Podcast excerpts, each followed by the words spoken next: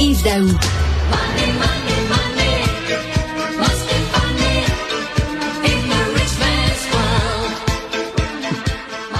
Oh, money, money, money. Yves, dans 15 minutes, on va avoir une mauvaise nouvelle, Yves.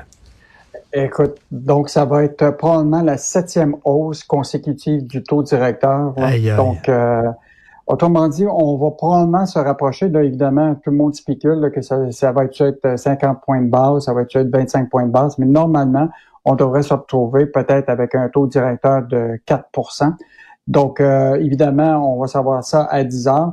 Mais ce qui est important de, de se rappeler, Richard, c'est que ça, ça a des impacts sur les marges hypothécaires, les marges personnelles, les prêts auto, les cartes, euh, certaines cartes de crédit. Euh, et donc, la réalité, et, et, ça, souvent, ça a des impacts sur plus que, que tu sais, il y, a, il hausse maintenant, mais on va voir les impacts réels plus tard. Mais pour les gens, les consommateurs, mettons ton prêt hypothécaire, s'il est variable, là, dans un mois, tu as déjà ton augmentation qui va arriver pour euh, tes paiements mensuels. Donc, euh, c'est quand même une décision importante parce qu'il y a beaucoup de gens, on l'a Hum. rappelé hier, là, Ben qui oui. sont à taux variable pour leur prêt hypothécaire. là. Donc, euh, décision à 10 ans.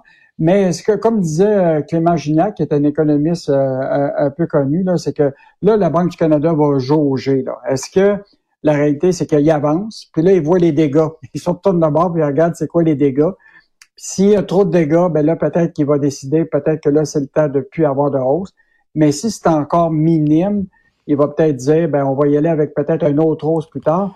Écoute, je viens juste de voir les chiffres de Moneris. Là. Moneris, là, qui est l'organisme, là, tu sais, de la machine là, qui euh, enregistre toutes les transactions durant le- les, les- les périodes de com- commerce de détail, tout ça à tous les jours. là. Écoute, le Québec, pour le vendredi fou, on a été la, la province qui a consommé le plus le vendredi fou. Ah une hausse oui. de 7% par rapport à l'année passée. à l'année passée. Donc, euh, sais, la réalité, c'est que euh, il y a encore des gens Mais, qui mais, sont mais, prêts à consommer. je, je comprends pas parce que tu, tu le dis souvent, Yves, on est une des provinces où les gens économisent le moins. On est une des provinces où les gens vivent de paye en paye. Euh, mais on est une des provinces, la province qui dépense le plus. Vraiment, là, au point de vue là, économie, là, des fois, là, on vit dans le pays des licornes au Québec. Là. Ah, c'est, clair. Puis là, regarde, ce matin, là, on a un article de David Sur toute la question du rapport d'Equifax au dernier trimestre, sur toute la question des cartes de crédit, puis les délais, les taux de défaillance. Tu sais, un taux de défaillance, c'est quand tu n'es pas capable de faire ton paiement minimum sur un prêt en retard d'au moins 90 jours. Et là, ce taux-là est en augmentation. Puis, ce que remarque Equifax actuellement, c'est beaucoup la question de les prêts auto. Alors, si par exemple en 2021, tu as acheté tu dans le haut du marché un auto usagé, puis tu n'as pas payé cash, puis tu l'as t'as emprunté à un taux d'intérêt, ben là, aujourd'hui, les taux d'intérêt, les autres sont variables pour les prêts auto. Ça veut donc dire que là, ton auto usagé te coûte beau- beaucoup plus cher. Donc, Equifax remarque actuellement qu'il y a eu beaucoup de taux de défaillance sur les prêts auto. Écoute, Donc, euh, j'avais besoin d'un ordinateur. Mon ordinateur a pété. J'ai dû en acheter un autre. Je suis allé au Carrefour Laval. J'ai tourné en rond pendant 20 minutes pour trouver un espace de stationnement. Le, stationnement qui est énorme du Carrefour Laval était plein. Les gens vont magasiner au bout, là. Même s'ils ont trois cartes de crédit euh, vraiment là, remplies euh, au maximum. Euh, ils vivent de paye en paye. Ils ont très peu de- d'économie. Je comprends pas comment on fonctionne, d'où l'importance d'avoir une chronique sur l'économie tous les jours, parce que vraiment, on Hein, manque Richard, de... je veux juste te dire, dans, dans Equifax Canada, le dernier rapport, c'est une donnée que j'avais pas vue depuis longtemps. Et euh, évidemment, le nombre de cartes de crédit émis là, a augmenté de façon significative. Là, écoute, on parle d'un bond de 22% Et pour la première fois, tu sais, des gens qui avaient toujours dit, moi, je paye juste cash. Oui. Moi, j'ai d'argent dans les poches. Ben, pour la première fois, les gens ont- qui commencent à avoir vraiment de la difficulté, pour la première fois, ils vont aller chercher une carte de crédit parce que là, ils sont pas capables de survenir juste avec leur cash.